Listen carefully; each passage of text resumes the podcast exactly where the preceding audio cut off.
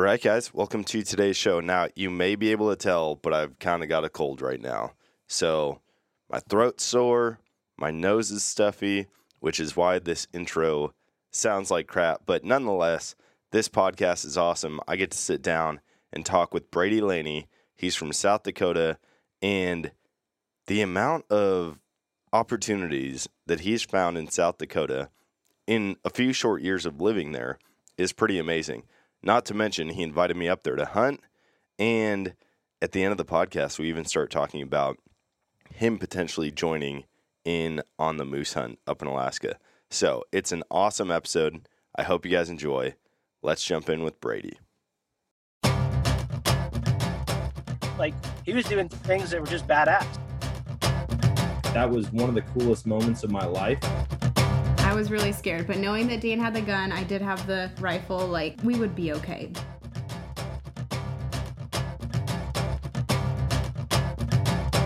All right, guys, welcome to today's show. Now, I'm getting fired up because application season is right, right around the corner.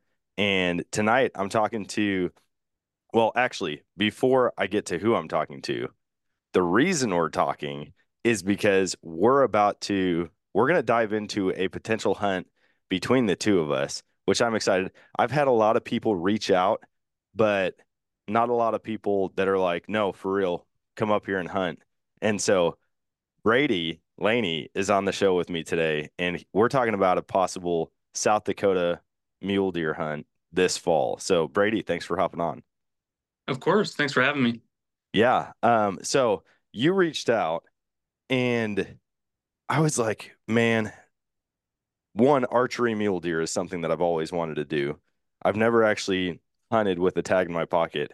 I helped somebody hunt one time, and we were unsuccessful, although I count it as a success when you count the amount of encounters we had inside of 50 yards on mature bucks. And so since then, I'm like, dude, I've got the itch. I want to go out and do it. I put in for a rifle tag in Colorado every year. And then I also put in in Utah for archery tags. I just have yet, I've only drawn, I think, one tag so far. And uh, yeah. And then you reached out and I was like, Hey, babe, I know we talked about my different plans for this fall, but I might have to add something to the list. Yeah. Yeah, South Dakota is a, a blast. And the nice thing about South Dakota is everything is a lottery and draw system. However, the resident and non resident archery tags are guaranteed regardless. The only thing with uh, non residents, such as yourself, you have to apply by a certain deadline. So the deadline is usually um, around May timeframe, middle of May.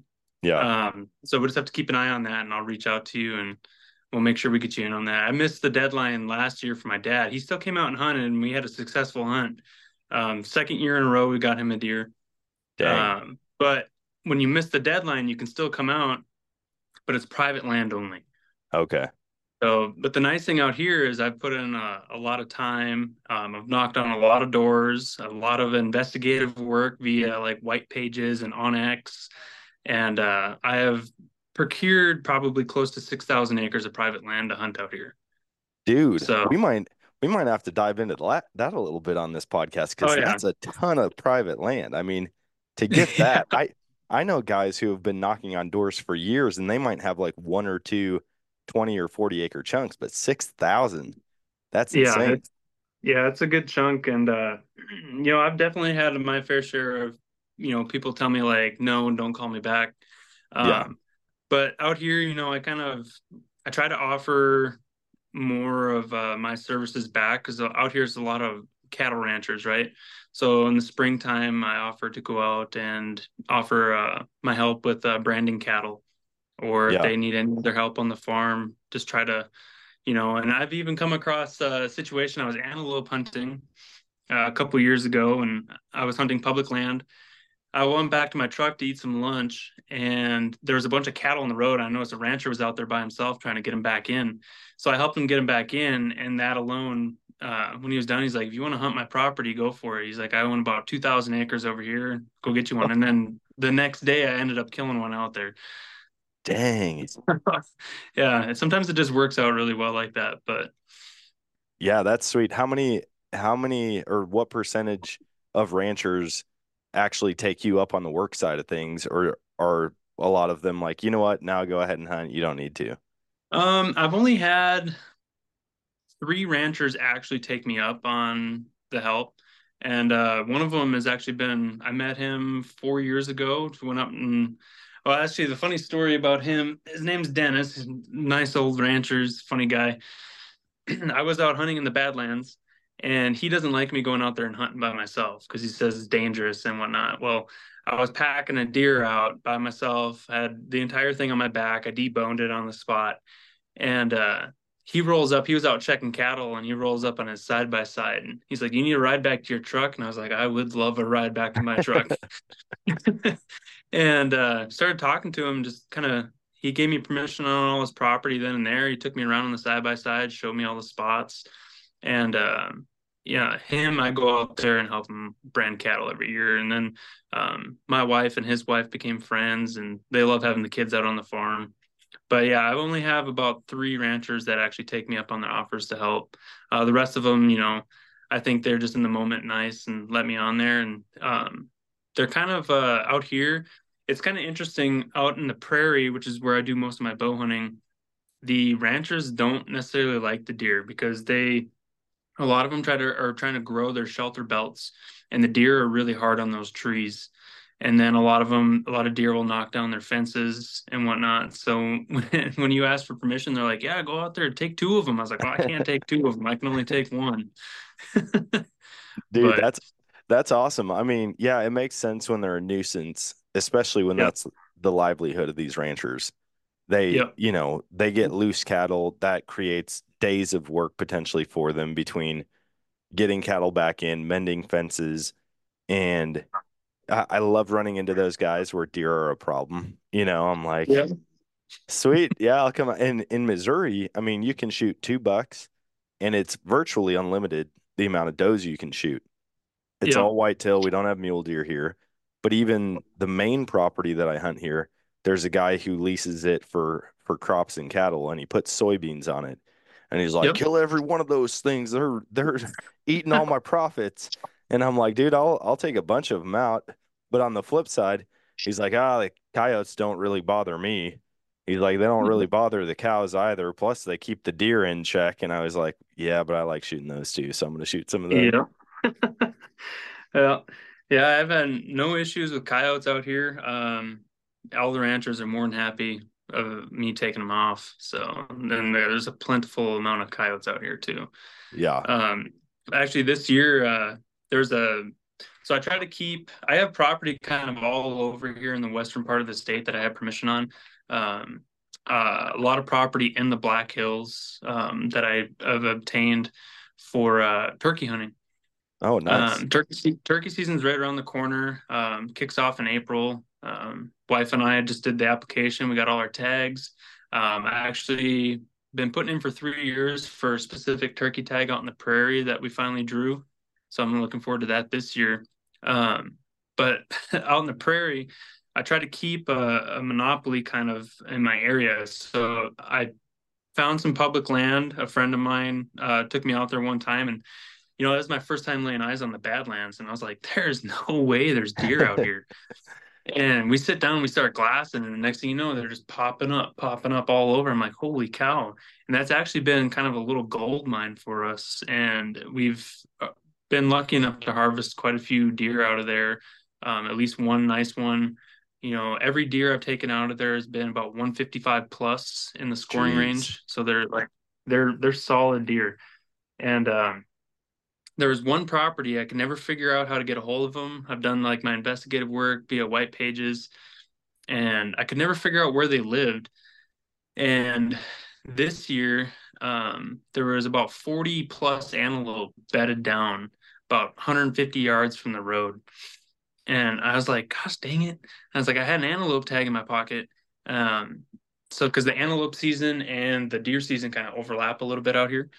So when I'm out deer hunting, um, I always keep my eye open for antelope too, because I always buy an archery antelope tag. And so I was like, I wonder if this guy lives in this house over here. I was looking on onX. So I, I roll over there, knock on the door, and they're sitting at the uh, bar eating breakfast. And I was like, it's like, hey, and they're like, come on in. I was like, I'm so and so. Um, do you guys own this property right next to this road over here? And they're like, yeah. And I was like, there's some antelope out there. You mind if I go out there and try to get one? And they're like, oh yeah, take them all out. I was like, sounds good. I'm gonna go get 'em before they leave. And I ended up shooting one of my big antelope to date out of there. And it was just it was crazy how fast it happened. I was literally leaving deer hunting, had a you know a pretty rough morning, saw some deer, didn't have any luck, and I was like heading back home and I saw him and I was like, I better go ask. So and then so now I got permission on their property too. And it's just crazy how like all it takes is going up, finding their house on onX or whatever app you use, base maps, um, and just going and knocking on the door. Yeah. That was a big uh, that was a big change for me because I grew up in northern Minnesota.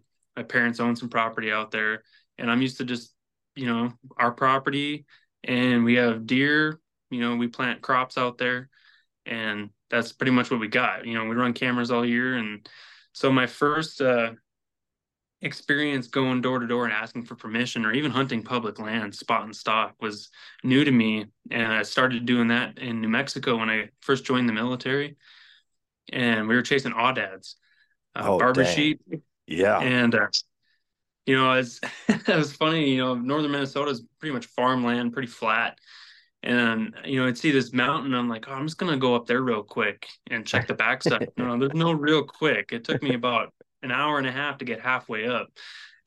so. And then I was like, well, there's got to be better ways to do this. So then I started asking permission for properties. I'm like, hey, I, like I don't want to hunt your property. I just want to cross it to get over there because it takes me about two hours to go up that mountain. Yeah. Dude, it's it's insane coming from the Midwest and experiencing anything like really west of like Minnesota, Iowa, Kansas. Once you get into some of those rolling hills, even the prairies, mm. you look at them and you're like, I could see anything out there with my naked eye. And you start going and you realize there's gullies and ravines and hills and there's things that you would never imagine out there just from driving down the road and looking out. And Yep. then you also realize how many of these low points that that deer use as travel corridors. And you're like, there could be a hundred deer in this thing, and you'd never see it unless you Yep. were right where I'm at looking down into it. Yeah, I don't. I can't tell you how many times I've sat out in the Badlands and just glassed for hours and haven't seen anything. And then, you know, all it takes is one moment, and next thing you know, you got deer coming out of this ravine, that ravine, and they're you know 50, 60 yards away from you. Like they've been there this whole time. Like, come on. But or like it, the worst part is when you go in on a stock you spot one you like, and you're like, all right, cool. I got a plan. I'm gonna drop down this ravine. I've hunted out here before. I know it goes this way. And then you hop down in that ravine, and next thing you know, you're bumping does, you're bumping fawns, you're bumping other bucks, and you're just like, gosh dang it. And of course, they always go towards the one you want to go after. Yep. Yeah, we But- uh went the one year I I drew a a mule deer tag out in Colorado. I was like, all right, I'm gonna go. I'm gonna look. I see them all the time while I'm elk hunting, and I'm thinking, you know, I- I've got an elk and a deer tag in my pocket. I'll end up seeing a mule deer, but I really do want to shoot one.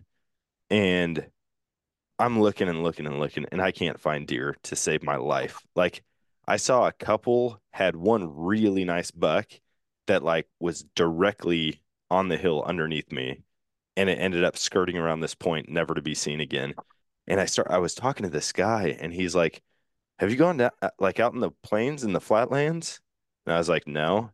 He's like, "There's some gullies out there, just drainages where like floods have washed everything away." He goes, "If you just go and walk the edge of that, you'll shoot a mule deer." And I was like, "What?" Like I and it was the same type of thing. I could see him from the road, and I'm thinking I would see a mule deer if it's out here. And then you get out there, and it might be 20 foot straight down wall to the bottom of this wash.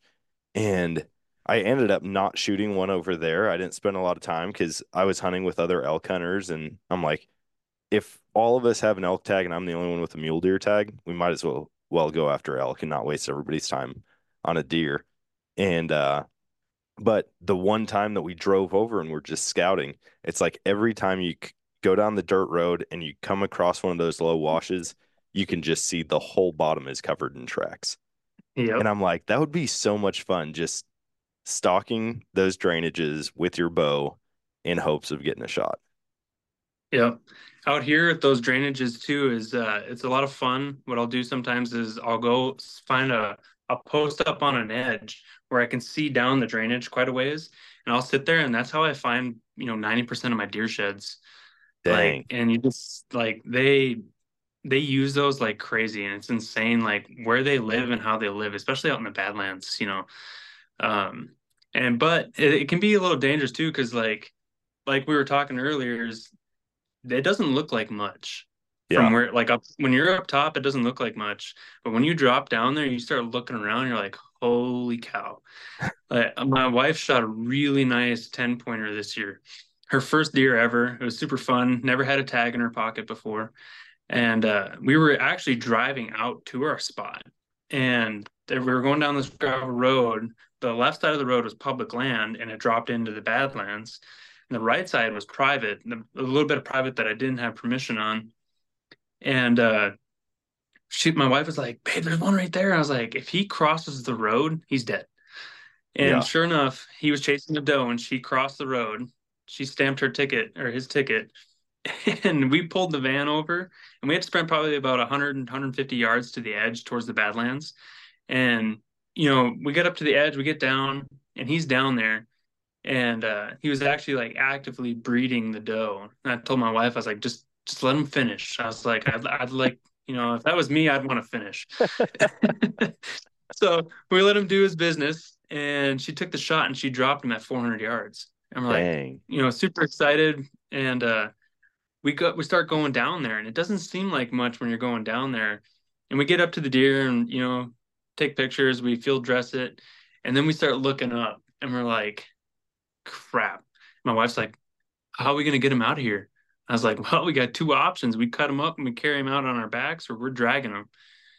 And she's like let's drag him. I was like Oh Okay. gosh. Yeah.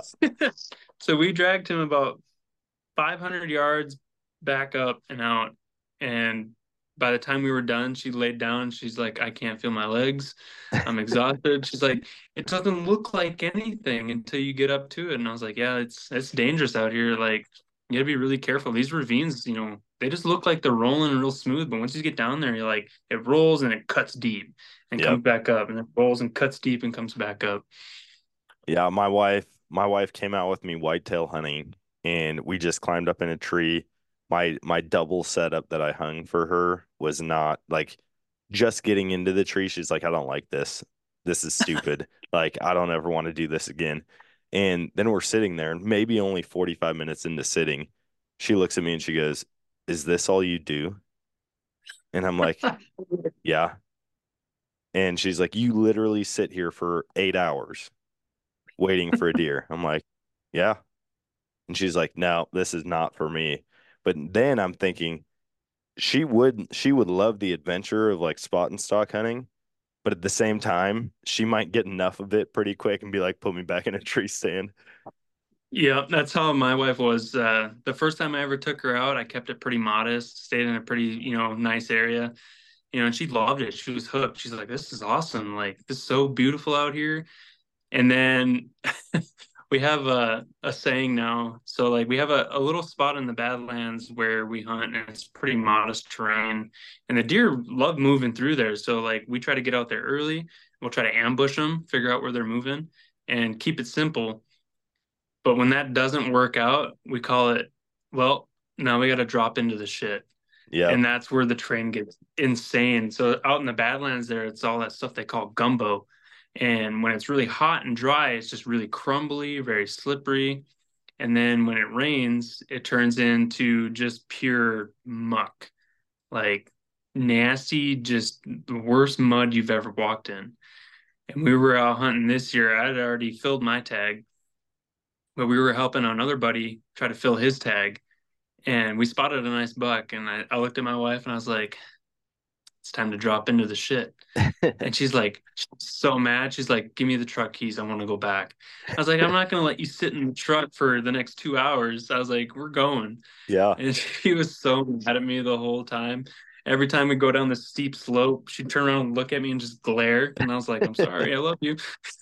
I love you. You look back. This is this will be fun a year from now. Okay. In Yeah. the moment, it's not, but a year from now, you look back and be like, "Hey, that was pretty fun." What? uh, Yeah. Okay, so out of all of these, because you've described so many different terrains that you hunt in, right? Mhm.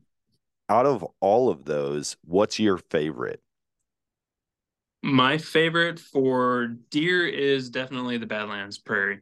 Badlands. Um, it for me, um, what I like to do is I like to try to escape other hunters. Um, I like to get back. I'll put in a little bit, a few more miles and a little bit more work just to escape the crowd. Yeah, And, and to me, working for the food that's going to provide for my family, putting in that little bit of extra work makes it all that much more worth it. So, um, the Badlands for me is um, that, and it is also plentiful with animals, um, but it really tests your skills as a predator. yeah, Uh, because out there, the wind variations, uh, I can't tell you how many stocks I've been on where the entire stock, the wind was in my favor. And as soon as I get within bow range, it's not in my favor anymore. And Yeah. I think it's very interesting versus like the Black Hills or back in Minnesota hunting, you know, you know, farmland. You know, those those deer are not conditioned, but they're a lot more predictable yeah, where the deer out here in the badlands they're they don't they have a pattern but the pattern is very broad and hard to figure out. So when i'm able to make something happen out there i feel my skills as a predator is you know validated for myself. And it feels a lot better knowing that i just beat that animal who lives out there in this gorgeous dangerous just insane terrain at basically his own game. Yeah, uh, so for, for deer, that's that's where it's at. Antelope, prairie is pretty much all you're gonna get out here. Um, that's that's a lot of fun too. And then turkeys, obviously, I do my turkey hunting in the Black Hills. Um, a lot more people you got to deal with when it comes to that, but there's so many turkeys out here in the Black Hills. It's insane. yeah. I I've never really hunted hill country for turkeys, and I feel like it would be a lot of fun. In fact, I hunt mainly field edge. Uh, I've got it's like they torment me, man. It's just like everything with trail cameras. Your trail cameras can be your best friend and your worst enemy all at the same time. And Yeah, right now, I am getting giant groups of turkeys coming through, tons of longbeards, and they're just like feeding. I mean, out of 40 acres of beans, it seems like they'll just feed in front of my camera for 45 minutes. And I'm Yeah. like, this is awesome. But I've got over a month, and I know that I'm not going to see these groups. Like, I do see a lot of turkeys while I'm hunting, and typically I have successful seasons. But the amount of toms just hanging out together right now, it drives me crazy. And same with bucks. Like the Yeah. bucks, the day the day that season ended, I had my two biggest shooters walk right in front of one of my cameras out in a bean field. And I mean, these beans had been cut for months. They go out there and they just start tickling antlers. And I'm like, you know how bad I've wanted to see that in person? Like two mature bucks just do I mean they weren't they weren't like death fighting, right? They were just sparring.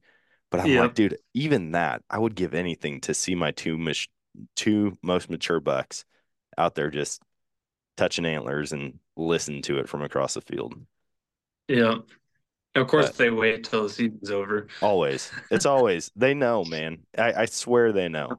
And everybody jokes about it, but until you really experience it, you're like, how how is this possible?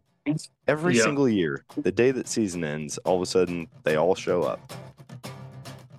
All right, how many of you guys hate dealing with tangled up rope? Trying to untie it, it's all knotted up, and you actually really need it at the time.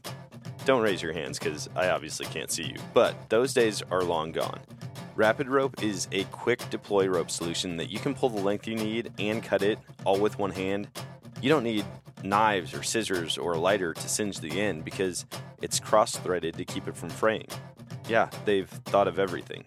And this is way stronger than your average 550 cord. In fact, this is 1100 pound test. It comes in a shatterproof canister that you can fit in the cup holder in your vehicle or your backpack, or I don't know if you still wear cargo pants, any one of the thousand pockets that you have. It comes in a 120 foot canister, a 70 foot canister, and you can get a rope refill. So, just in a matter of seconds, you could be deploying and cutting rope with one hand again. So, if you want to stop dealing with the headache of untying rope and detangling everything anytime you need to tie something down, go check out rapidrope.com and use code NOMADIC for 10% off at checkout. If you're an avid listener of this podcast, you've probably heard me talking about Infinite Outdoors in the past. Infinite Outdoors is expanding access for hunting and fishing on private land across the country. From whitetail hunts in Missouri to waterfowl hunts in Wyoming and pheasant hunts in Colorado, they provide access to over a million acres of private land listings for all types of hunting and fishing. Best part is, it's incredibly easy to browse and book properties all on the Infinite Outdoors app. The app is free to download and easy to use. All you have to do is sign up, and you can browse over 250 different adventures across 10 states. Download the app today and use Nomadic15 for 15% off your membership. Yeah, that's exactly how it goes. It's really cool here too. Uh, going back to the turkeys, um, so you're going to get two different types of hunters out here. You got hunters that you do your traditional turkeys. You know, you find your field, you find your spot, you run a camera, you kind of figure them out, and then you sit there and wait for them. Um, but the other way that I've learned out here and that I'm actually kind of hooked on that is the only way I hunt turkeys is spot and stock. Yeah. Um, and that's that's more eh, like I know a lot of people do it, but like it's not something I was ever used to because I've never hunted turkeys until I came out here to South Dakota. And uh, when I started doing that, I've done I've done both, and I've had successful hunts on both. I've killed birds on both, but spot and stock, especially with the bow, that's a lot of fun. There was one year uh, I actually doubled up, so I had a shotgun tag in my pocket and I had an archery tag in my pocket. Well, with the shotgun tag, you can use any legal firearm, so I could yeah. use my bow.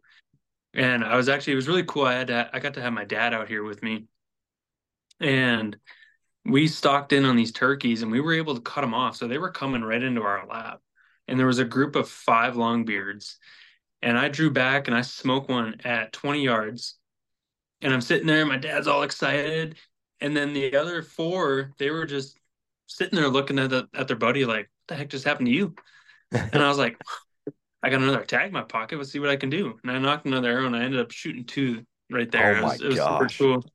Yeah, two long beards. I got a a really sweet picture hanging up in the house. Both of them with the bow. It's that's probably one of the funnest hunts I've had in a while, and the fact that my dad got to be there was even better. So walk me walk me through that process of spot and stock turkey hunting with a bow. Is it actually you're spotting them, or is it that you hear them gobble and then you move the direction of the gobble? It's it's a little bit of both. So okay. you they're not always talking to you. So like obviously we do a lot of locating. Um, We've done we try to keep the calling to a minimum, especially in early season. They're not really talking a whole lot. Okay. Um, but you know, we've tried crow calls, um, you know, your read calls, your mouth calls. Um, the the best way I've gotten them to answer me in early season is just hollering like a coyote, and it seems like that uh, they always answer with that. Um, but yeah, we'll we'll try to locate them, and when they do answer, we have a good sense of direction of where they're at and yeah. we start to move in and try to spot them from there. But other times it's it's just kind of learning the area, learning where they like to hang out, and then you're going out there finding a small ridge and just glassing, seeing if you can see them moving around. So it's a, it's a little bit of both. Dude, that I mean, I'm not diminishing deer's senses at all, but knowing how good a turkey's eyes are trying to put a stock on one of those things, especially when they're in a group. Yeah. Like a single bird, you know, when its heads down, you can move closer. But I've had so many blown stalks on turkeys with my shotgun because I didn't know there was a hen hanging out 20 yards from me. And I just yep. pushed a little bit closer, and all of a sudden I just see a head pop up. I see them doing their velociraptor sprint across the across the yep. field, and I'm like, "You got to be kidding me!" Yeah, there's one thing I've learned too is especially out here in the Black Hills is you do not chase turkeys once they know you're there and they take off, you might as well forget about it or find another way around to cut them off. Because if you go after them, like you'll hear them, you're like, oh, they're right over there. No, they're six ridges away. Jeez. so, but Yeah, turkey hunting uh, in the Black Hills has been really cool. Uh, one of the coolest things that's happened to me out here since hunting turkeys is uh, I was out by myself one day. I was on a tom, and we were just talking, and then I started hearing more talking, and I was working in on it, and then I I get in, I see him, and he kind of moseys off, but I I hear other hunters, and I was like, oh dang it. So, but the funny thing is, I ended up waving down these hunters because I, I wanted them to know that I was there because I think we were kind of falling against each other there. Yeah. Come up and talk to the guy, and it's it's a guy guiding two other hunters. And start talking to the guy. You know, I told him I was like, you know, I'm fairly new at turkey hunting. You know, just trying to get out here and figure it out. And he he gives me his phone number. He's like, give me a call. He's like, when I'm done hunting with these guys, he's like, I'll have these guys a bird today or tomorrow. Uh, give me a call and we'll go out there and hunt. And then one of the hunters that he was with looked at me and he's like, you know, pointed at him and went like this. And I was like, okay. So I was like, that's so weird. Like, so I, I looked him up. Like when I got back home, I, I went on Facebook, tried finding him, couldn't find him. So I went to Google and his name was Jim Joint. Turns out this guy is a Mossy Oak pro staffer, super famous, been in magazines, uh, you know, hunting magazines, and he does guided hunts now. And I was like, holy crap, the people that you run into in the field is just insane. Dude, so that's I ended cool. up, uh, yeah, I ended up hunting with him for about two years. Um, you know, we still stay in touch, and I learned pretty much everything I know about turkey hunting from him. And what I thought I knew, I didn't even know a little bit. Like every time I hunt with him, I feel like I don't know anything. Yeah. he's he's insane at his calling and just his knowledge of the birds, and it's insane. Dude, I love meeting people like that who are masters of their craft. And like for me, I Yeah. hunt all the time. I absolutely love hunting. And in my mind, I'm like, dude, I know how to do this.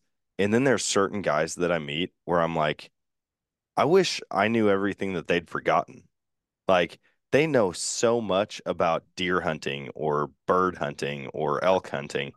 And it blows my mind. But at the same time, I know when I go out with my wife or I take a new hunter out, they kind of have that same thing like, dude, how do you know that? How do you know that? How do you know? And I'm like, I guess just after years of doing it, you pick things up along the way. But I come across guys that, like you, Yep. out on public land and make it happen on mature bucks. And I'm like, I have so much respect for that because although I've I've hunted plenty of public land for for elk and other species, whitetail, I'm like, I don't even know where to begin chasing after whitetail on public land. Yeah. Yeah, it's uh whitetail out here, especially in the prairie, is is a lot tougher. There's some big deer out here. Don't get me wrong. I'm not taking anything away from the quality of South Dakota deer. Most most hunters will go to the Black Hills, but a lot of the guys that know the area, they go out to the prairie, you know, to find their big whitetails, and it's just absolutely insane. Um, there's a Facebook page called South Dakota Big Bucks um, even East River. So South Dakota, they have that divided up West River, East River, and it's separated by the Missouri River. And the, the quality and just caliber of deer that they take from this state and what this state can produce is absolutely insane.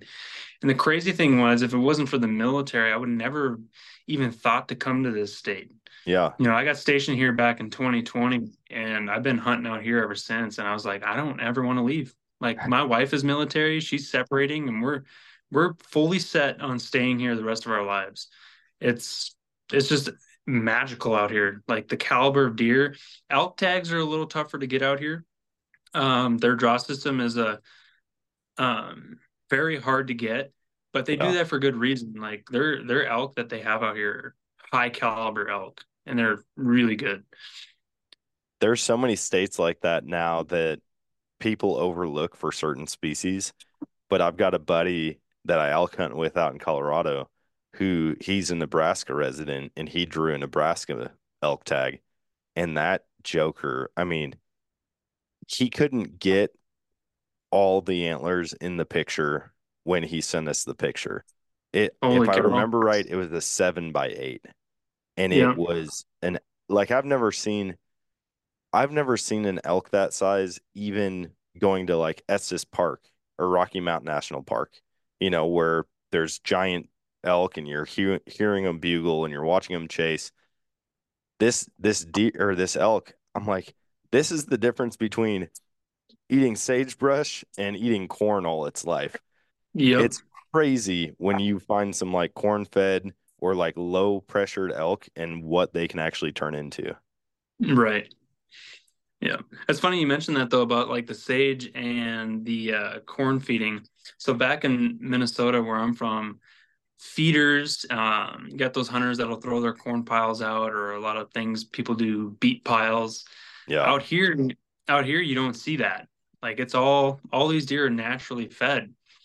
And I brought my dad out here and he had killed a really nice whitetail back in Minnesota with his bow and then he killed a really nice mule deer. His first mule deer ever, first spot and stock in South Dakota. He shot a really nice mule deer. Well, we tried both the meat like comparison, and it is kind of crazy like how much better the more naturally fed deer tastes versus like the corn pile fed deer.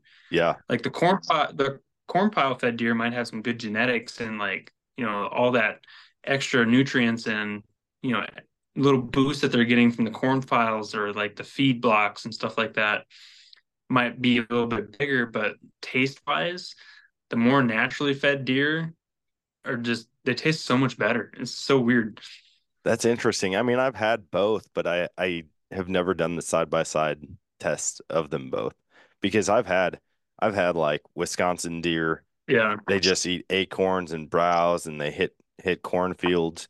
And I've had some of those that Yeah. taste awful. I mean, like straight from the processor, you can just smell like, dude, these don't even smell good to eat. I mean, not like they're rotten, but you're like, this is going to be a very, very gamey flavor that I've got to get out of this. And then on the flip side, yeah, mule deer from Yeah. Colorado mountain country, elk from out there. Holy cow, some of the best meat I've ever had. Yeah. Yeah, it's just interesting what they eat and how they live dictates so much on how they taste. Yeah, It's like the me. antelope out here in South Go ahead. The antelope the antelope out here in South Dakota, they're very sagey tasting. So like the marinade that you use and stuff is, you know, detrimental to enjoying them. Yeah, I I haven't eat. I don't think I've ever eaten antelope. I've never hunted antelope. Um, I've been putting in for for points for them, but I just haven't had the time since we moved away from Colorado to actually get back out there and antelope hunt. Um, but that's definitely something I want to try to do. But again, I can't imagine the country that you're in, you know, like spot and stock. Are you, I guess that's another question I've got for you. Are you using any type of decoy, like any silhouette decoy or those deals that you clip onto your bow when you're doing the spot and stocks for antelope out there? You, you cut out there for a minute. What was the question? Um, do are you using any type of decoys when you're hunting like mule deer and antelope, or are you just are you just using So terrain me- to sneak up? Mule deer.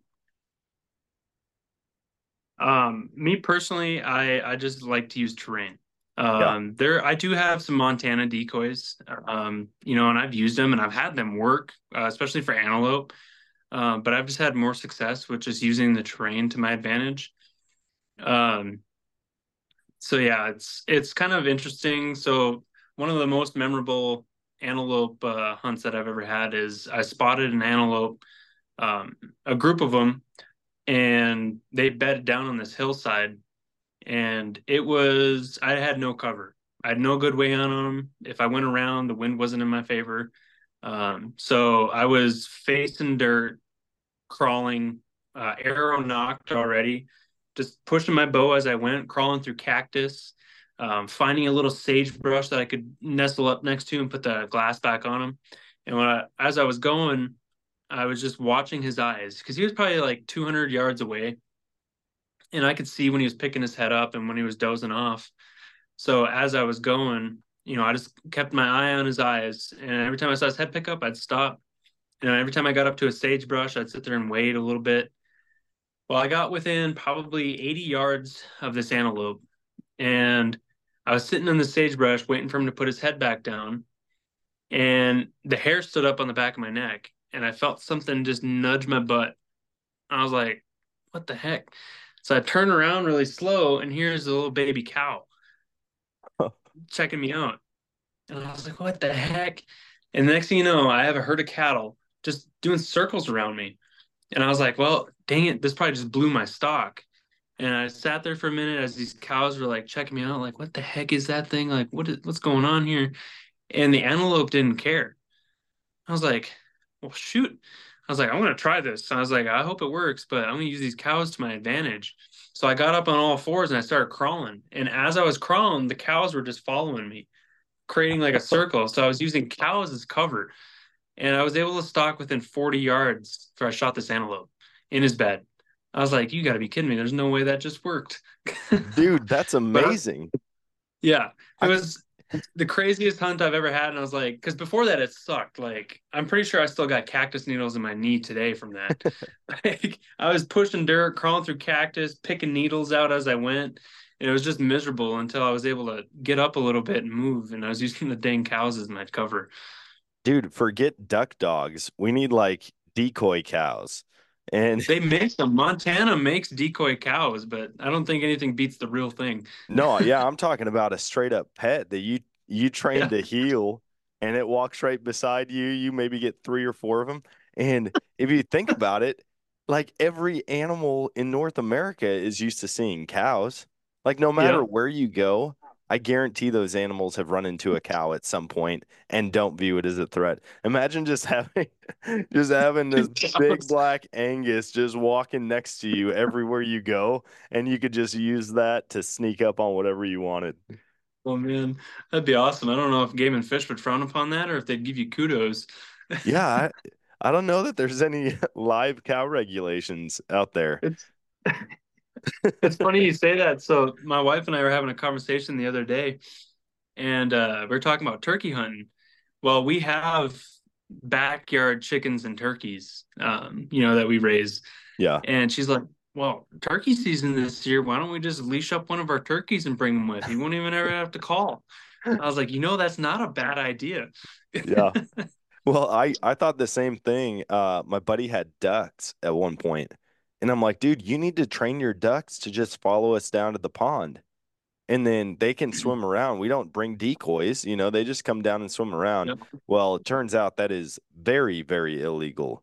You cannot use live ducks to decoy birds, and we never did it. I mean, we found out beforehand, but I was like, you know how awesome that would be, even if you had That'd be pretty just cool.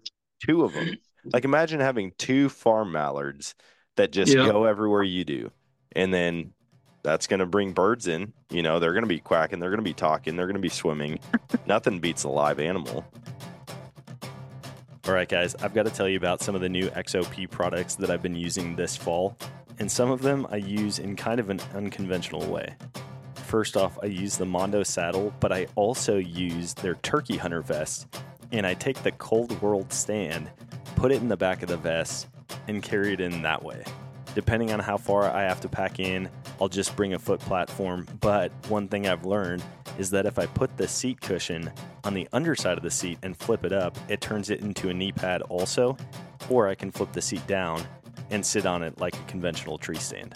I also use their holster kit clipped right onto my saddle to carry in my climbing sticks while keeping my hands free.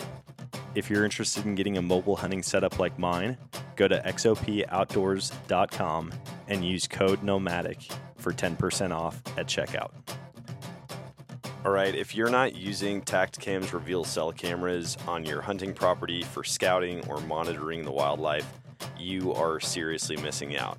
When you pair that with the Reveal mobile app, you can see the action as it's happening no matter where you are. In fact, I've got trail cameras up in Wisconsin on the land that we hunt, and not only do I get pictures from those cameras sent to me, I can also track the progress of the camera, the battery life, how much memory is left on the SD card, and I can see what the weather's doing at the time that a picture is taken.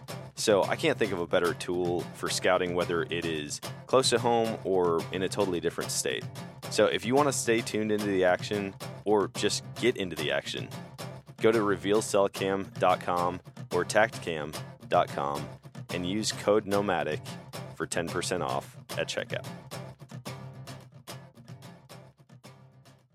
Yep, that's funny too. Uh, we actually have we have we had two, um, but right now one one died, but we have one male mallard uh, in in our chicken coop, and we live right on the edge of town, and or on the other side of the gravel road where we live. There's a bunch of farms, and they have ponds, and there's geese and ducks over there all the time. Yeah, and I made a, I made a joke one day. I was like, I should just send our mallard over there and tell them to bring some back, and we'll just sit back here at the BB gun or something. um, it's funny though is our mallard got out one day and flew away. And I was like, oh, that sucks. You know, the kids were sad and, you know, they're bummed out. Well, we were actually home on vacation back in Minnesota and I was checking the security cameras in the backyard. I told my wife, I was like, holy crap, babe, our duck is back. And he was just waddling around the backyard. And she was like, dang, he must have been like, it's cold out here. You have to fight for your food. Like, I miss the heat. he thought it, it's like a kid going off to college and then moving back in with his parents. yeah. Like, yeah, this is like, not. I didn't like that at all. I thought, dude, that's awesome. I've had uh, I had a friend in college who had a pet crow, and he would talk about it, and he's like, dude, they're crazy. And apparently, I have no confirmation of this. I probably just need to look it up on YouTube. But he said that crows will actually start talking like a parrot will after a few years old. And I was like, really? no way. But he said the biggest thing with them is they love shiny objects. And he's like, so if I'm missing a wrench, I can go out to the tree that that crow always hangs out in and find that wrench underneath the tree. If you leave a soda can out or a spoon or literally anything shiny, they like to pick them up. But I was like, Dude, I would use that thing as a confidence decoy in the deer woods. Imagine sitting up in a tree and having a live crow with you. Like, yeah. deer know how skittish crows are. And he's like, Oh, trust me, I would. He's like, Even if I didn't want it to come with, it would follow me out there and just sit in a branch above my head. And he's like, It's exactly like you're saying. A deer comes in, they might look up and think, like, Oh, no, there's something up there. And then they see a crow and they're like, Oh, never mind. There's nothing in that tree. You know, like there's no people out here. There's a crow up in the tree. And he's like, it works wonders. But I'm like, dude, I might have to implement that. Put a crow up in a tree or just get a pet crow. I don't know how legal that is. I'm sure there's a law on it somewhere. there's there's laws for my in college my buddy Chris, he was like in leadership over us and he called it the dumb rule. He's like every rule we have is because something dumb had happened and we had to enforce law and I'm like that's basically what fishing game in every state is saying. Like that's what the military is. Every yeah. rule we have in the military is because some airman or some soldier decided that they wanted to try something, and they're like, "Well, we can't do that anymore." That'll happen, uh, dude. Okay, so realistically, let's talk about a potential hunt this fall because absolutely ever since you messaged me, I've excuse me, I've been pumped walk me through. So, okay, say I get my license, we set a date to come up there. Walk me through the process of actually archery hunting a mule deer. Because, I mean, I know you said it's a lot of predatory instincts. It's probably going to be a lot of trial and error. You're going to be like, dude, you are doing this all wrong. You got to get lower. You got to do this. You got to use the terrain better. But for someone who's never done it, walk me through what that process looks like. Well, um, you're not going to be the only one. So I'll have plenty of patience. Uh, I think just this year alone, I've taken three hunters out that have never done it before. Um, and they all had successful hunts. Uh, my buddy Dylan, I got him a really nice mule deer. My dad came out again. My wife got one. Uh, I had a couple other buddies. I put them on them. Uh, the biggest thing though, um, when you come up, so where I hunt is only about 40 ish minutes from my house. So like me, I like to sleep in my own bed um, and see the kids at night. But when like when my dad comes up, or you know, sometimes we just like to camp out. Um, we'll yeah. set up camp. The biggest thing is um, the wind out where we're at is very interesting. Um, you, I usually try to shoot for a north wind, um, based on the area where I hunt. Um, if it's a south wind, I got to change up my whole game plan and go to a, a completely different place um, because I don't want to push all the deer out. So first and foremost, we're we're keeping an eye on the weather and we're keeping an eye on the wind. Yeah. Um, and then the biggest thing that is super detrimental, and what I think personally gives me a little bit of an upper edge on some of the other hunters, um, is I get out there at least an hour and a half before the sunrise okay. and I find a, I find a spot where the wind's in my favor. I know the deer are going to be moving because they, they always move up in the fields and the flat tops right away in the morning, and then as the sun comes up, they fall they trickle down into the badlands. Once they drop into that badlands, your percentage of success drops tremendously um, Yeah. because, like we were talking earlier, once they get in there, you can't you can't find them. So you know, if you come out, we're to get out there, we're to set up, we're to see them up top, we're to find one that we like, hopefully a nice mature one, and we're to just watch him. Because with their they're feeding up top and then they're dropping in and then we're to watch him drop in for as long as we can before he disappears. Um and not too long after they drop in, they're going to bed down Okay. you know they're they don't stay on their feet too terribly long in the morning. They're going to bed down and we just have to find them in their bed. And then that's our best chance to stalk um, so it's kind of a, a little bit of on the fly sometimes because sometimes where you think they're going to be moving they're not and they're actually coming right to your lap. And you got to put it on a play to make it happen or sometimes they're they're slightly off of where you think they're going to be and you have an opportunity to put a play on them right away and you have a good you know it's it's all about playing the train. You're watching where they're going and i've hunted out here a lot. So like i have good ideas of where they're going to be moving and where they're headed. So regardless if we miss them in the morning i know where they're going to be and we can go out there and find them in their beds. Um that's where we call it dropping into the shit Yeah. because then we got to get out there and go because they they bed down in some of the nastiest spots you can imagine um so yeah that's pretty much it and uh we're basically just gonna be playing the train and playing the wind and Yeah. finding them in their beds um funny thing the first mule deer my dad got out here um we same same concept you know we played the wind had a nice north wind got out there early saw the buck that we wanted to go after wasn't able to make it happen. So we went up to another ridge and we were just waiting. It was midday probably like 11 o'clock you know and we just decided to find some shade and take a nap eat some lunch take a nap. And it was crazy and it really helped me learn a lot about what the deer are doing out here we were laying underneath this big sagebrush um, and we lost our shade. The sun had shifted and we lost our shade and it was starting to get hot because like i like to do my hunting out here early season because not a lot of people hunt. The deer are still a lot calmer. Um, they're not pushed and pressured by rifle hunters or anything like that. And uh, and then the only downfall is you have to you have to take care of your meat pack it properly and get it back to the truck on ice you know or camp um, but we lost we lost our shade and it was starting to get hot and my dad was like well what do you want to do and i was like it's only noon. I was like, deer probably going to start moving, you know, a little bit in the next hour. So I was like, let's just go to the other side of this ridge, find some new shade. Well, when we were moving to the other side, that's when we, bless you. That's that's when we Thanks. that, that's when we ran into the buck that he shot. And I was like, well, you know what? He lost his shade too. And Yeah. he was moving to find new shade. So that's another thing too. It's just a lot of, you know, a lot of ridge to ridge glassing, seeing what you see.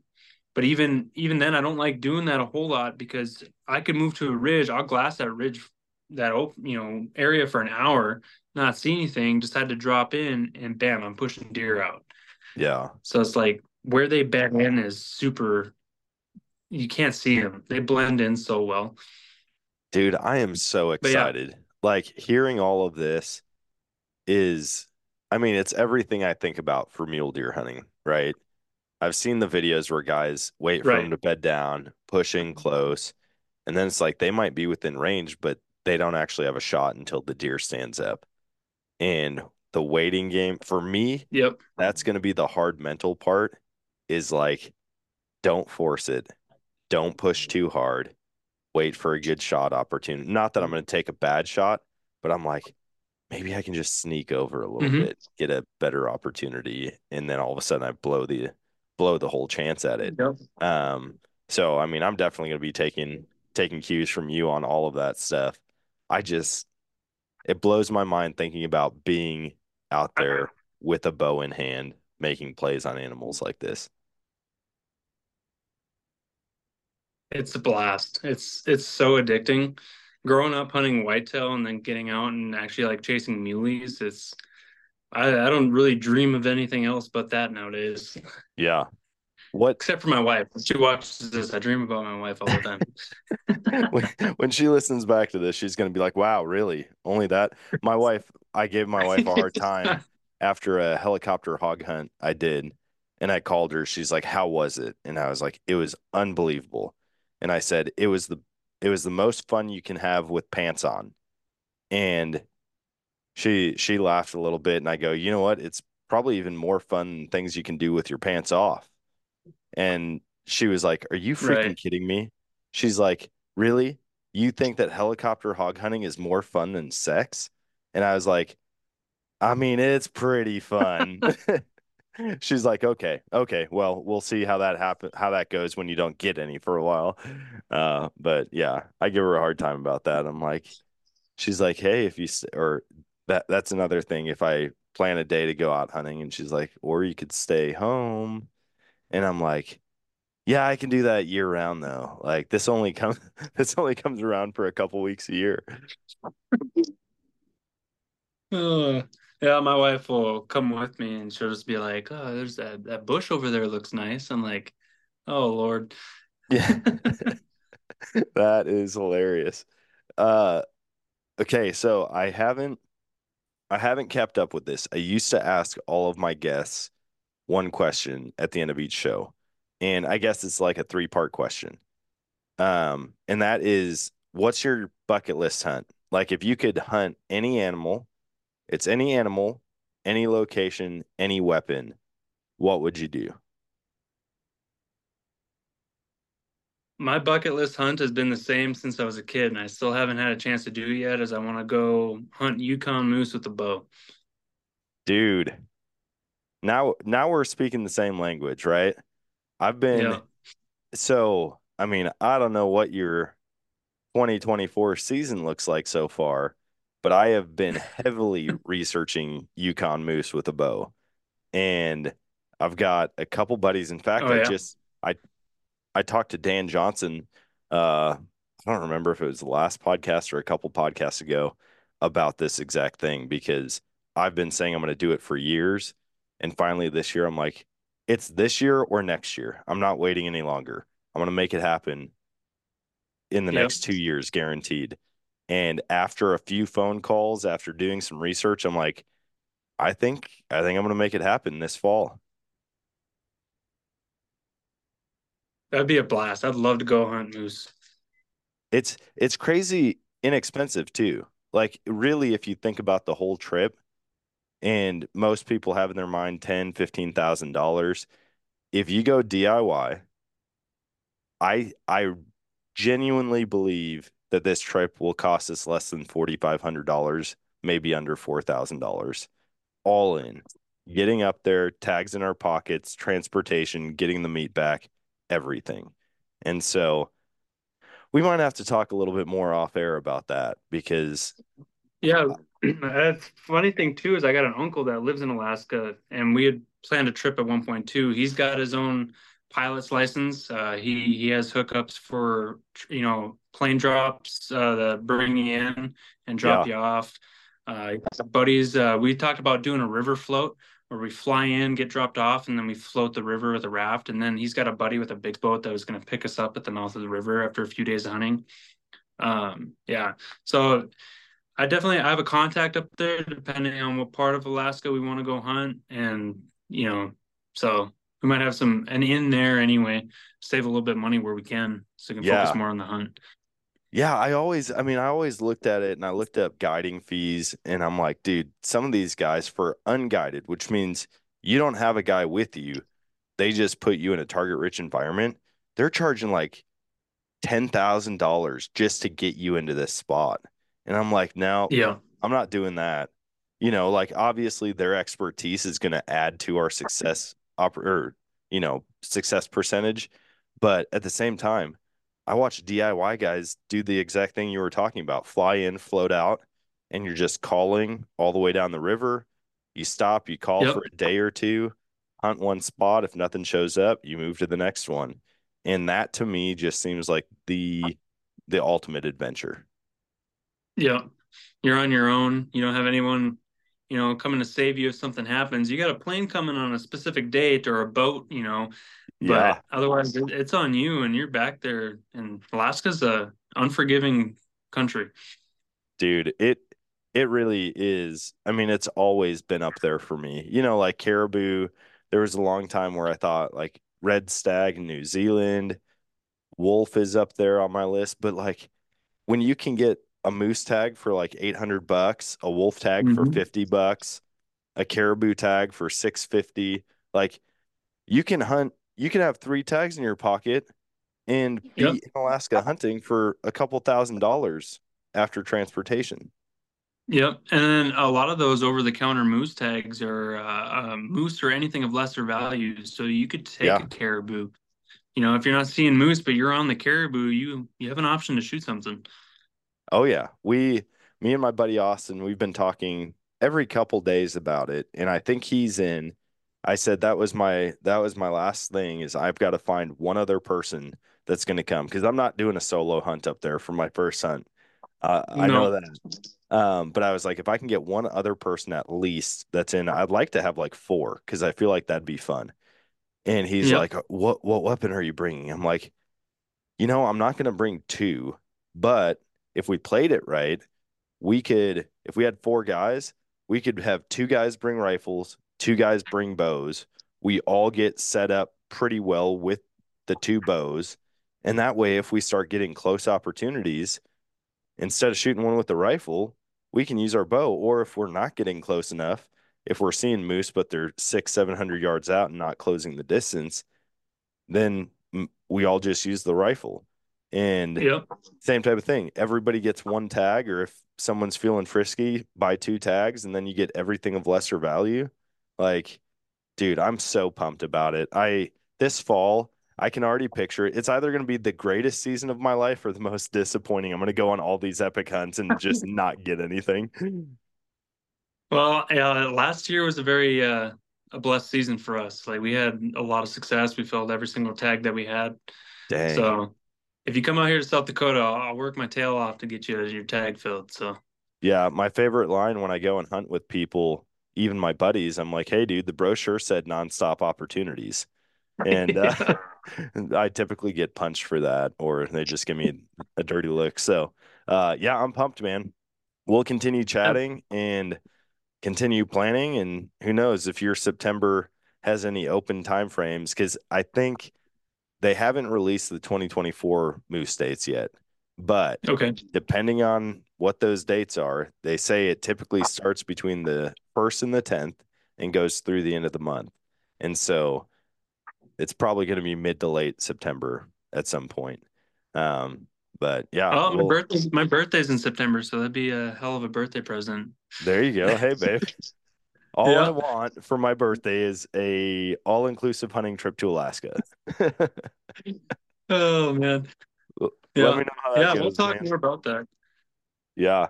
Well, dude, I really appreciate you hopping on. I appreciate you reaching out and just Yeah, of offering an opportunity to come up there and hunt. And uh, we'll we'll keep chatting. We'll chat dates, when to plan for, and then yeah, I might rope you into the moose conversation if you think that might be possible. Absolutely, we can make something happen.